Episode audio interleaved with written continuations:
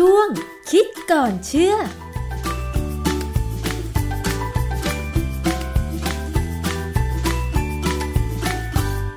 เข้าสู่ช่วงคิดก่อนเชื่อนะคะ กับดรแก้วกังสดานนภัยนักพิษวิทยากับดิฉันชนาทิพไพรพงศ์ค่ะ วันนี้คุยกันเกี่ยวกับเรื่องของโควิด -19 กันอีกครั้งหนึ่งนะคะ คุณผู้ฟัง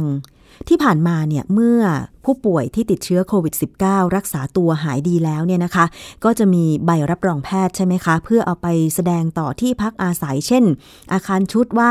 หายแล้วนะคะ สามารถเข้าไป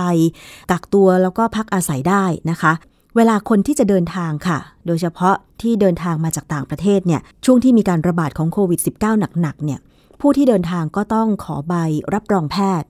Fit to File เพื่อที่จะยืนยันว่าตัวเองไม่มีเชื้อโควิด -19 นะคะ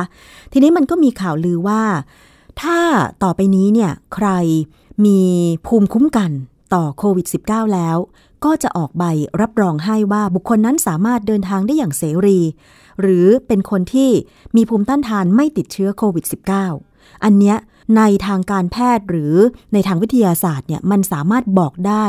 ร้อยเปอร์เซ็นต์ไหมว่าบุคคลนั้นเนี่ย มีภูมิต้านทานต่อโควิด -19 ต้องไปถามอาจารย์แก้วค่ะ อาจารย์คะเรื่องนี้เป็นยังไงคะ ครับจริงเรื่องนี้เนี่ยเป็นเรื่องที่น่าสนใจนะฮะเพราะว่าผมยังได้สมัยตอนที่ผมจะบินไปอเมริกาเนี่ยค่ะต้นฉีดยาบางอย่างเหมือนกัน เพราะว่าคือในทางอเมริกาเนี่ยเขาต้องการให้คนที่เข้าประเทศเขาเนี่ยปลอดเชื้อจากเชื้อโรคติดต่อบางอย่าง เช่นไข้เหลือง ผมจำได้ผมไปเสาวภาไปทางเสาวภาเนี่ย แล้วก็ไปฉีดยาแล้วเขาหมอก็จะให้ใบรับรอง มันก็ดูคล้ายๆกับไอ้พาสปอร์ตที่เป็นเล่มๆมันนะค่ะแต่ว่ามันมีลักษณะเป็นอีกแบบหนึ่งไม่ใช่ไม่ของพาสปอร์ตแท้ๆหรอกแต่ว่าในนั้นจะมีคำอธิบาย ที่บอกว่าเราฉีดยาวัคซีนอันนี้ อันนี้อันนี้มาแล้ว ผมก็จำความได้ว่าเวลาตอนที่ไปเนี่ยจริงๆเขาก็ไม่ได้ตรวจ ไม่ว่าจะเข้าด่านไหนเนี่ยเขาก็ไม่ตรวจเขาก็ดูแค่พาสปอร์ตแล้วก็ประทับค่ะเราเข้าไปเลย ไม่มีปัญหาเลยเพราะว่าผมใช้วีซ่านักเรียนนะนะค่ะ มาช่วงของโควิด -19 เนี่ย ก็มีคนพูดถึงเรื่อง immunity passport นะครับว่าเอ่อคล้ายๆกับใบผ่านทางว่าคนนี้เขามีภูมิต้านทานมาแล้วนะ เพราะว่าอันที่หนึ่งเขาอาจจะติดเชื้อมาแล้วค่ะแล้วก็หายดีแล้ว แล้วก็มีการตรวจเลือดแล้วว่ามีไอ้ภูมิคุ้มกันค่ะที่เป็นพวกแอนติบอดีแล้วนะฮะหรือว่าอนาคตเนี่ยอาจจะมีการใช้วัคซีนถ้าฉีดวัคซีนเนี่ย ก็จะมีภูมิคุ้มกันขึ้นแน่ๆตอนนี้มีข่าว ออกมาว่า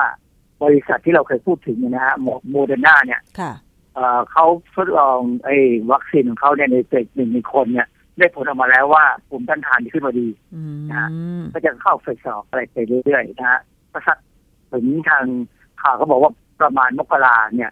น่าจะมีอะไรที่เป็นข่าวดีออกมาแล้ว ว่าจะมีวัคซีนนะฮะค่ะแต่คราวนี้ไอ้เรื่องของเจ้า immunity passport เนี่ยองค์การอนามัยโลก หรือหรือ WHO เนี่ย ก็ได้แถลงข่าวมาเมื่อวันที่ 25 เมษายน 2020 นี่นะฮะว่า เอ่อไอ้การที่เกิดใบผ่านทางใบเบิกทางอะไรแบบเหล่าเนี้ยมันเป็นเรื่องยากนะค่ะเพราะว่ามันจะต้องมาระบุให้ชัดเจน มันมีปัญหาเหมือนกันเดี๋ยวผมจะอธิบายต่อให้ฟังว่า WHO เนี่ยเขามองยังไงนะฮะประการที่หนึ่งเออมันยังไม่มีหลักฐานที่จะระบุว่าคนที่ป่วยโควิด -19 แล้วเนี่ย พอหายแล้วเนี่ยจะไม่กลับมาติดเชื้ออีกเหรอคะอะอาจารย์ที่ผ่านมาเนี่ยมันมีข่าวที่บอกว่า คนที่ป่วยเป็นโควิด -19 เอ่อถ้าจะไปบริจาคเลือดเพื่อนำไปสกัดพลาสมาอาจจะเอาไปป้องกัน หรือว่าไปทำวัคซีนหรืออะไรก็ตามเนี่ยนะคะ มันจะได้ผลดี อันนี้คือไม่สามารถบอกได้เลยเหรอคะว่าคนที่เคยติดเชื้อโควิด -19 และหายแล้วมันจะมีภูมิต้านทานดีทุกคนนะคะอาจารย์ อันนั้นเป็นเป็นอีกเรื่องหนึ่ง แต่ว่าการที่จะมีภูมิต้านทานมีแอนติบอดีสูงหรือต่ำเนี่ย มันขึ้นอยู่แต่ละคนด้วยไม่ใช่ทุกคนนะฮะเพราะฉะนั้นอย่างตอนที่แล้วมีอยู่ครั้งหนึ่งที่เราคุยกันเนี่ยเอ่อก่อนที่เขาจะเอาพลาสมามาใช้เนี่ยเขาต้องทำไตเตอร์ มันคือการวัดว่ามีแอนติบอดีสูงพอไหมที่จะใช้นะฮะไม่ใช่ว่าอยู่ๆมาใช้เลยค่ะนะฮะอันนี้เอ่อเราเคยมีข่าวว่ามี หญิงจีนเนี่ยที่มาติดโควิดบ้านเราเนี่ยนะแล้วก็เข้ารักษาจนหายแล้วเนี่ย กลับไปที่บ้านเขาเนี่ยก็ติดใหม่ อืมนะแต่ก็มีบางคนเหมือนกันที่ว่าบางคนเนี่ยหายแล้วพอจับเอาไปเอ่อ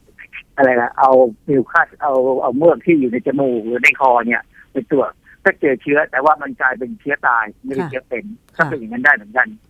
ที่ญี่ปุ่นก็มีข่าวเหมือนกันนะฮะเพ ราะฉะนั้นเรื่องเนี้ยมันยังไม่ชัดเจนว่า หายแล้วจะกลับมาติดเชื้อหรือเปล่า บางคนเนี่ย เออไอ้ระบบภูมิต้านทานเนี่ย บางคนก็สั้นบางคนก็ยาวค่ะ มันขึ้นอยู่กับว่าคนคนนั้นเป็นยังไงมัน มันขึ้นกับความแข็งแรงขึ้นกับอะไรหลายๆอย่างนะฮะอืมเอ่อองค์การอนามัยโลกเนี่ย ให้ข้อมูลออกมาในวันที่ 26 26 เมษายนเนี่ยว่า ผู้ป่วยที่หายจากการติดเชื้อนั้นมีแอนติบอดี ต่อสู้กับเชื้อไวรัสสูงในแค่บางคน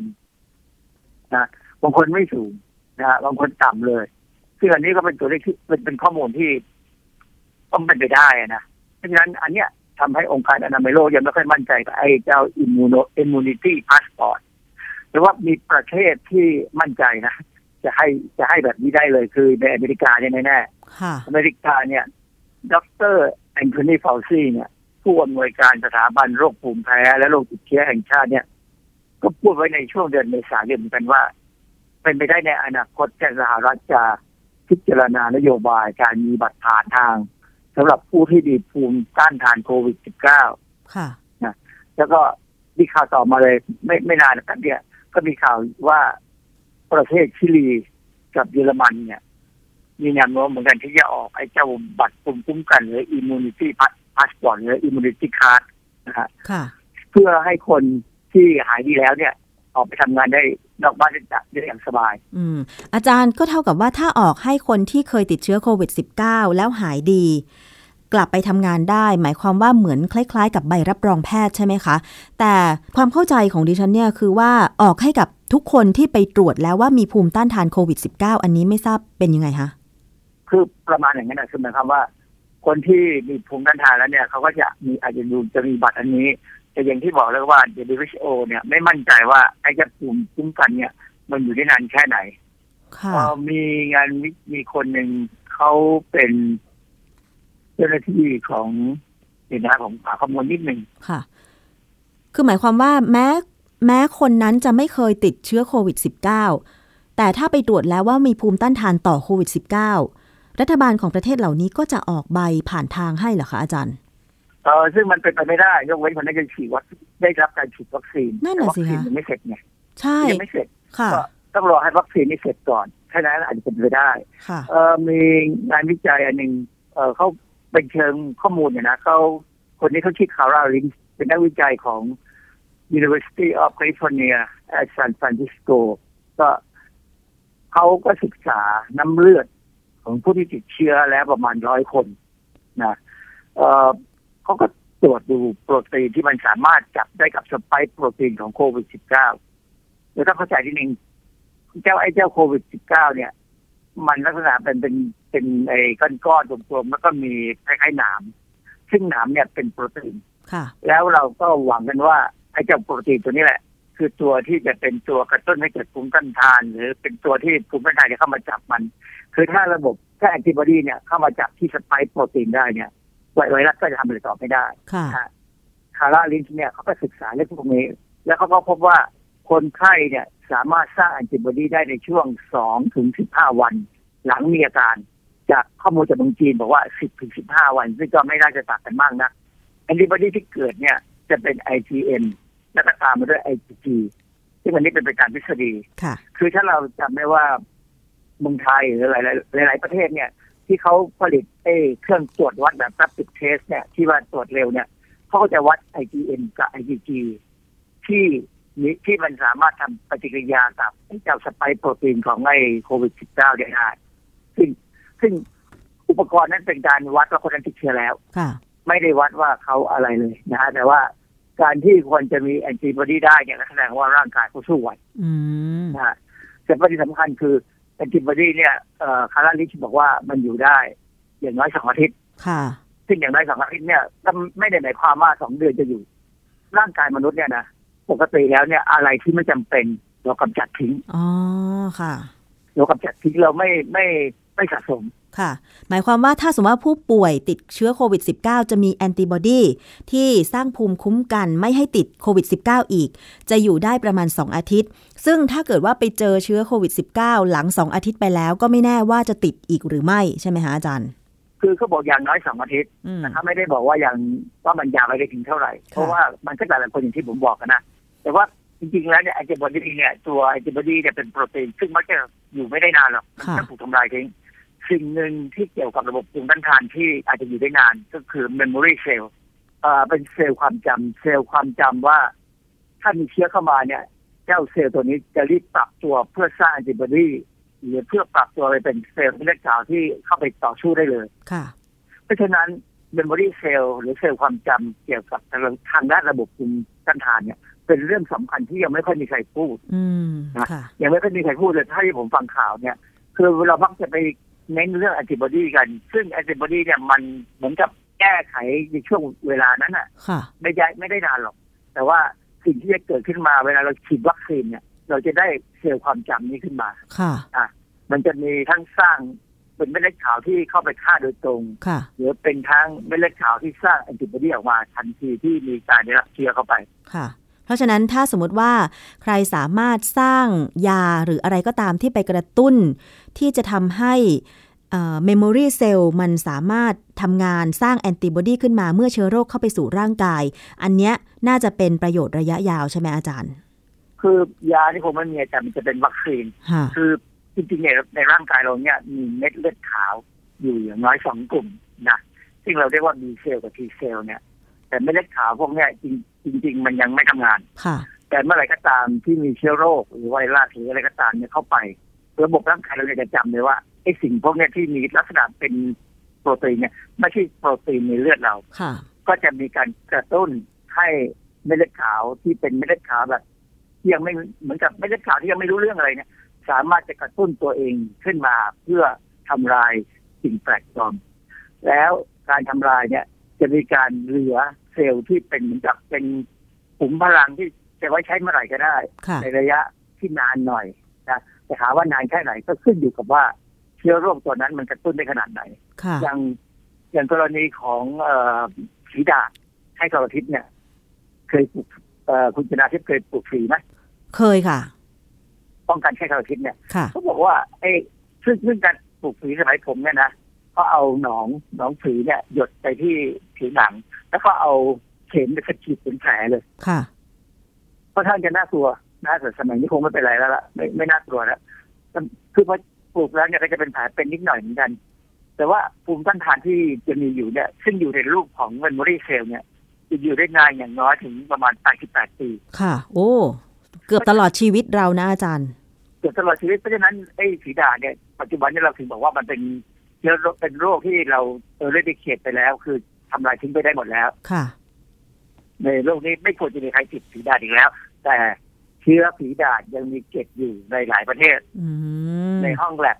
แต่ที่อู่ฮั่นเนี่ยมีแน่ๆอย่างที่อเมริกาเนี่ยมีแน่ๆฝรั่งเศสอังกฤษสเปนรัสเซียมีมีหมด แต่เขามีไว้เพื่อใช้ศึกษา เพื่อวิจัย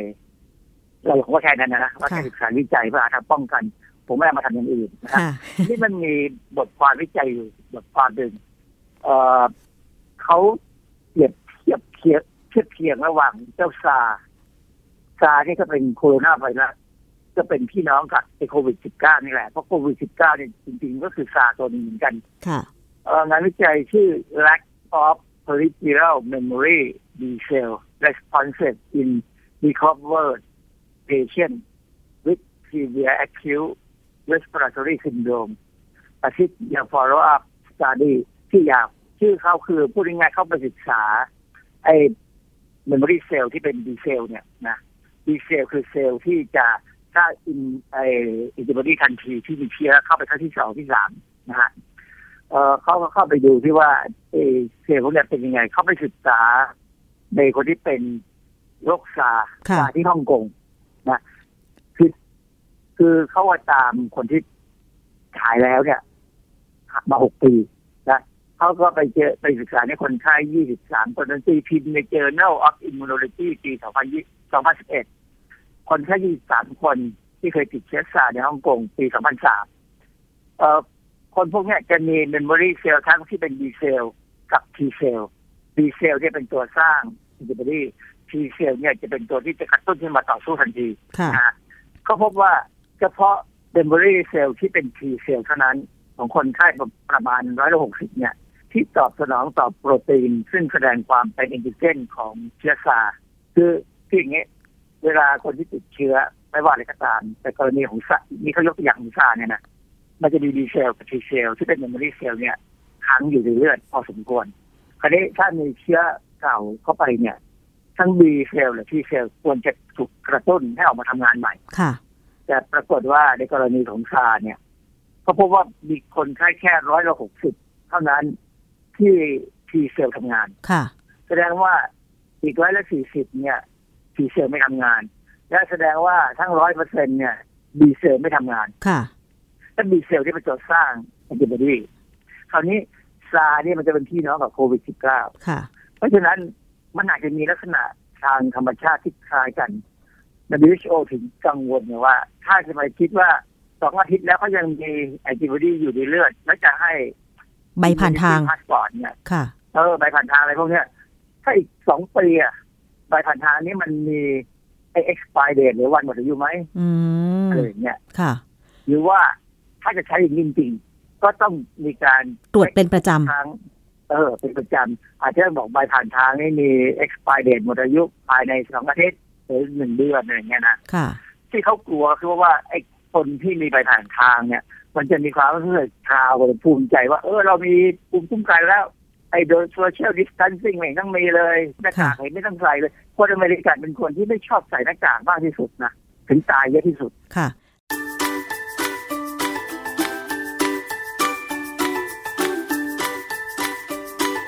ช่วงคิดก่อนเชื่อ